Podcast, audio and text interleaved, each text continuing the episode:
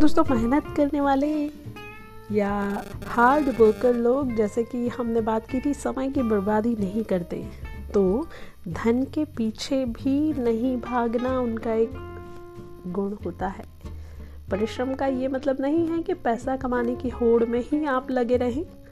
धन हमारी ज़िंदगी का बहुत बड़ा हिस्सा है, लेकिन धन ही ज़िंदगी नहीं है, दोस्तों।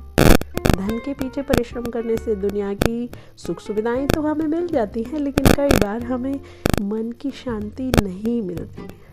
परिश्रम का यह मेहनत, यह परिश्रम का, या मेहनत का मतलब नहीं है कि आप ज़िंदगी जीना छोड़ दें और पैसे कमाने में ही लगे रहें।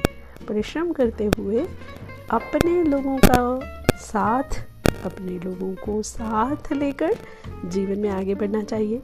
ज़िंदगी जीने का नाम है दोस्तों। यहाँ हर वक्त खुश रहें और ज़िंदगी को जिए। जी हाँ दोस्तों, मिलते हैं एक और ऐसे ही एपिसोड में। Tata bye take care see you